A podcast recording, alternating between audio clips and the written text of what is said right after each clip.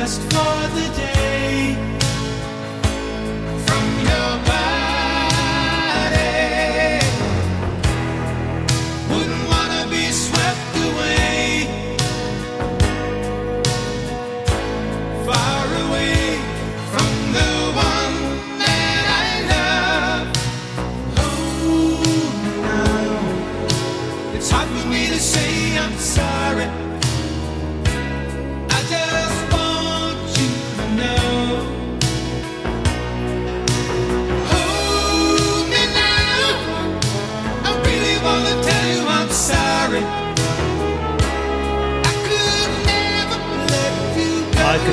you go. Couldn't stand to be swept away just for the day from your body. Wouldn't want to be swept away. So, Power Villa Friday, I thought I'd bring out the big guns. Peter Cetera for Jenni Giblin and Ed Amon. How you feeling about this, Ed? Well, listen, today I was a little bit disappointed because usually I love power ballads because there's always like a crescendo in the Yeah. song which just goes up and just fills your heart with emotion. Yeah. It wasn't happening Yeah. today. It's not happening today. Any, any crescendo in your half of this, Jenni? Really. I think I'm with Ed on this. It's pretty average. Okay. Hasn't got the big, big feel about it, has it? Oh, that's a shame. All right. Well, I think it has anyway. uh, for the fan, okay, fair enough. Um, for the fans, uh, it's Peter Cetera in Chicago there, and uh, I think it's gold. Uh, Four thirty-six. Just by the way, a message has come through from our um, uh, machine here. Uh, a bad three-car accident uh, to and Diorella Roads, Monaco. Emergency services in place there. So, um, yeah, do stay safe there uh, if you're what southbound there. Um, I just wanted to briefly ask you while we're on politics, while you're here, because you won't be part, you won't be here for a wee while again, Ed. Um, from Pakistan, and it hasn't always been a dictatorship, of course, but you were in a dictatorship era. What's it like growing up under a dictatorship? Musharraf, for example. It is so with uh, under Musharraf, it was uh, a, a little bit crazy because at that time the war uh, was happening with uh, with the Taliban, and there was TTP, that Tehreek-e-Taliban Pakistan was coming inside. So there were bombs all over the uh, place in in the country. But it it comes down as is one law, one rule, one man. So that is the you live in.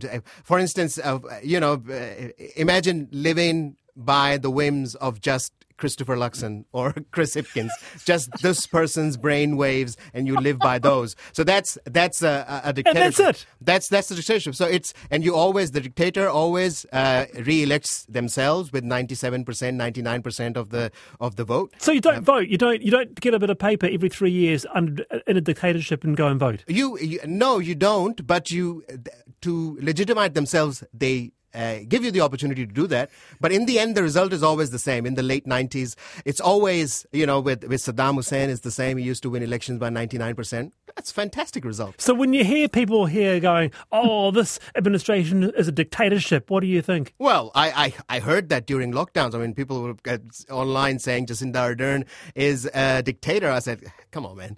You haven't lived under a dictatorship. A, a dictator doesn't stand every day in front of 25 hostile uh, press and answers the questions. the dictator doesn't. The dictator will get you kidnapped and then you will never be seen again. So that's a dictator. It, it was crazy. That that was the so, so Musharraf was a dictator light. Uh, Ziaul Haq was dictator hardcore, where, where he brought back uh, He public. brought back floggings. yeah, he brought back public. While you were there? Yeah, yeah. I, I, I remember. I remember. I he he died in a plane crash in 19, 1988. So yeah, I remember that. You're on the panel. Thanks for your story. Uh, your panel, RNZ National, have Ed Amon uh, and Jenni Giblin today. Now, news out yesterday Wellington's Victoria University is axing 140 jobs, cutting six language and geoscience courses. 11 other courses will need to achieve set targets as part of a managed financial plan or go the same way, including education, history, midwifery, workplace health and safety, physics, and the New Zealand School of Music. The cuts would see the university save 22 million in staff costs. With us is president of the Victoria University branch of the Tertiary Education Union, Dougal McNeil. Kia ora, Dougal. Kia ora, Thank you for having me. Just describe the morale for us among staff now. Yesterday was a very difficult day. I think we take some satisfaction in the fact that our campaigns pushed back some of the stupidest and most reckless ideas for now. But that list that you just gave and what's being lost, what's being lost all the way from languages through to really crucial areas like midwifery and education, having this kind of threat hanging over them, uh, has been very, very difficult and we're worried for students and for the institution. Yeah, because some of those uh, those uh, courses, I mean, they're, they're quite key courses. One would think, Dougal. Well, well, working on a fault line, uh, I'm quite invested in people learning and knowing about geophysics and uh, about the way um, we're going to face these challenges. Absolutely core, yes. And then others, even if they don't have very big enrolments, contribute to the culture and to understanding our world. You know, learning another language, connecting with another culture and another tradition is something we should be doing more of, uh, not less. So, like I said, I'm glad that we've managed to push back some of the worst and most kind of ill thought out of what the management was planning, um, but this is still a very significant loss. All right, let's bring on the panel Dougal. Uh, Jenni Giblin. Yes, I was really, um, really sad to, to hear this about Victoria University, and I guess to your point, um, Dougal, that whole um, that whole issue around getting rid of um, subjects like geophysics and also the art subjects, um, um, you know, culture and languages. We are a tiny little country at the bottom of the Pacific. We ne- it's important that um, that we have access to for students to learn more about languages and culture in other countries because we're a trading nation it's also you know we we live on a in, in a massive um, volcanic area. We need to know all about geophysics. It's important to how we are as a country. So it really blows my mind. And then when I read further into the article, um, I was reading about how they, um, for, for, the, the subject courses that are going to continue, but they've got key um, key criteria and they're going to be monitored. And and part of the conversation was saying they're going to look to philanthropy for like the School of Music th- that's almost unrealistic in many ways. There'll be a little bit of philanthropy that comes through, but look, I do fundraising on a daily basis. Right. There's not huge money out there to, to prop up to prop up these um, these faculties. Hmm. It's, it's really a sad day. Well, stay there, uh, Dougal. Let's bring in Ed as well. Uh, yeah, um, Kalispera, Dougal. Um, I, I, thought I'll I greet you in Greek. It's going to be dropped soon. So, um, um, uh, my question is I mean, this is happening, and uh, different universities are facing it differently. So, what, and it gets confusing. So, what are the causes, and who essentially is responsible? for this happening? Is it the lack of funding for the gov from the government, or the, when the government blames international students? Is that the reason? What are the multitudes of reasons that might be there? It's a big subject, but I throw it out there to you. I think there's plenty of blame to go around, but mm. the big issue here is with government funding, and that's a question both with Labor and with National. It's been across successive governments. If you look at the money that's gone into education generally, we lag well behind comparable countries, and there's been research come out recently confirming that. And then in the tertiary area, where funding has been below inflation uh, for mm. years, you've seen this this ongoing compounding cut, and so a few short term problems. Low unemployment means fewer students, demography, school leavers, the borders haven't been closed. That then produces this crisis, and so there's similar stories about what's happening at Otago, Massey, cuts at Waikato. The government sort of sat by and watched this unfold. Well, there is a $33 million financial deficit for the year alone, Daniel. Uh, 12 million tipped in by the government for, you know, this particular university. So what's the answer then? I think we need to have a serious look at the funding model. Something's broken in the funding model where it's going up and down year on year with student enrolments, whereas we're talking about institutions that take years for expertise to be built up and also have commitments to research. So we need some kind of way of actually being able to plan long term. Tertiary education commission's not fit for purpose, basically. I think they've done a wrecking job here. And then also picking up on some of Jenni's comments, you've got institutions that are being led by people that don't see the value of the humanities and the arts and of languages. And so our worry, if you've got two years to stage a turnaround and you're not actually sure that there's much support for the turnaround happening, uh, means these kinds of stories are going to keep coming up. We need a culture change there in our institutions. Good to have you here, uh, Dougal. Thank you. Uh, that's Dougal McNeil there, uh, President of the Victoria University branch of the Tertiary Education Union. So some uh, courses uh, to be cut, six language, geo science courses, 140 jobs, gone Gomburgers there. 15 to 5, the panel RNZ National. Great to have you here, by the way. Mental Health Week. That's what it's been this week, hasn't it? Let's take a look at our youngest today and a new resource developed at the University of Auckland could make it much easier for primary schools to incorporate mental health teaching into their curriculum. That arrives on the back of the Ministry of Education policy on mental health education released last year. This includes 74 lesson plans on areas like identity and communication, mana, and it finds ways to take a whole school approach to mental health education with us. It's co author of the new resource, Professor Katie Fitzpatrick. Kia ora, welcome to the program. Kia ora, Wallace. How does this add to what is already happening in primary schools?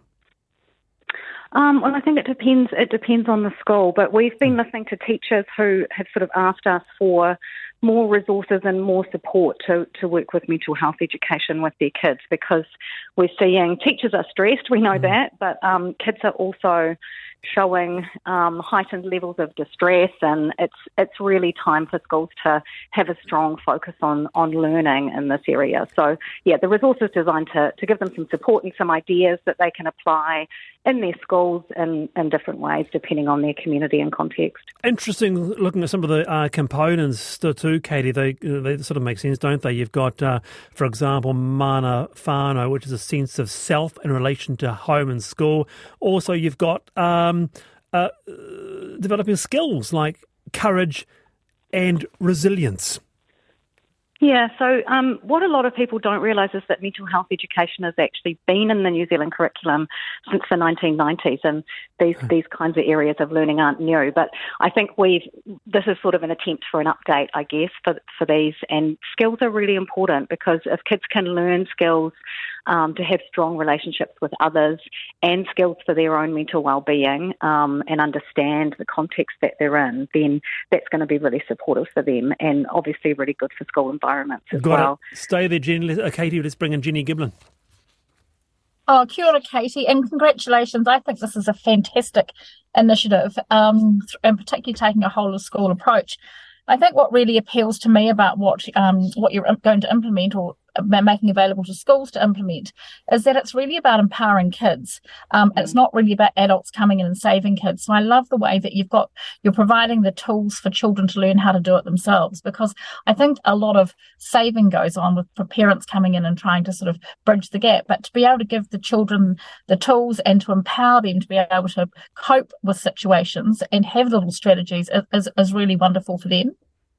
Yeah, thank you. I think that's a really it's a really important point. When we were doing the work on the mental health guidelines, that's a Ministry of Education policy. We did we did focus groups with young people, and they they told us actually what I really want to know is how to help my friend when they're having a panic attack or when they're having a moment of crisis because there isn't necessarily a teacher or an adult around in that moment who we can call on for help. It could be after school, it could be in the park or at a sports event and you know students want those skills. They're hungry for them. So that's that's really at the heart of this work. Ed and it's it's um, I mean I, I, I don't have a question but my comment is that it, it is absolutely essential um, in schools because there are uh, different levels of things that are happening at that time um, when when a person is growing up with with the bullying on the side and things might be happening at home. So the, a resource like this really really help empower the kids to help themselves and empowers the school to help them as well. I mean, I was emceeing yesterday uh, our local school, Whangaparaoa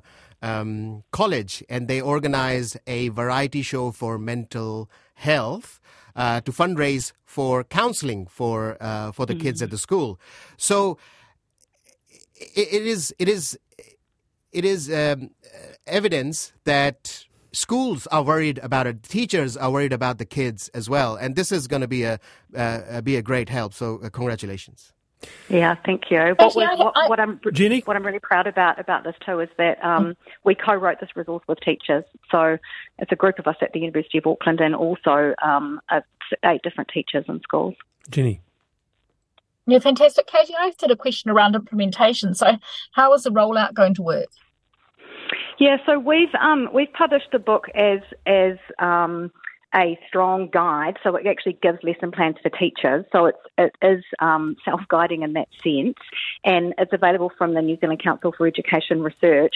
We find that teachers are actually really excellent. They're experts in their own communities. They're excellent pedagogues. So if they're given good resources, and we've got a lot of background information in here that helps them to upskill, um, then they, they know what to do in schools and, and to meet the needs of their students because they will adapt and change the lessons as they as they see fit.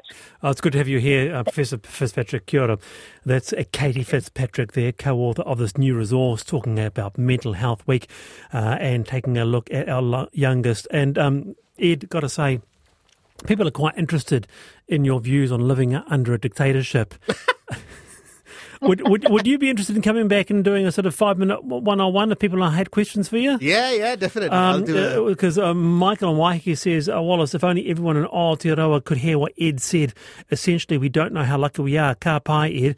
Uh, but one one very quick one before we go to uh, our next guest. So, okay, so when you're living uh, in a dictatorship, does the dictator or does the person in charge, like your um, Chris Luxon or Pro- Hipkins, you know how they front up to say the hard hitting shows, say your checkpoints, Yeah.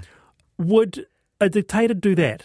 No, no, no, no, no, no, no. They they don't do that. They they do uh, uh, they do one of those YouTube video styles. You know, just you can see their face and they look at you with two flags uh, behind them, and they just talk through whatever is the stream of conscience, and that comes through, and then they that's it. That's it. No, So there's no, not- there's no journalist going. But what are you doing about that? Oh no no no no no no no no no. There are some uh, journalists who do that, but they are um, compensated for their pillow questions. Okay, so All right. living under a dictatorship 101 that'll be on the panel within uh, the next two weeks. If you have questions, you can email me the panel at rnz.co.nz. Finally on the show, so yesterday, right? It's been an on-running thing this week because we've had a bit of response.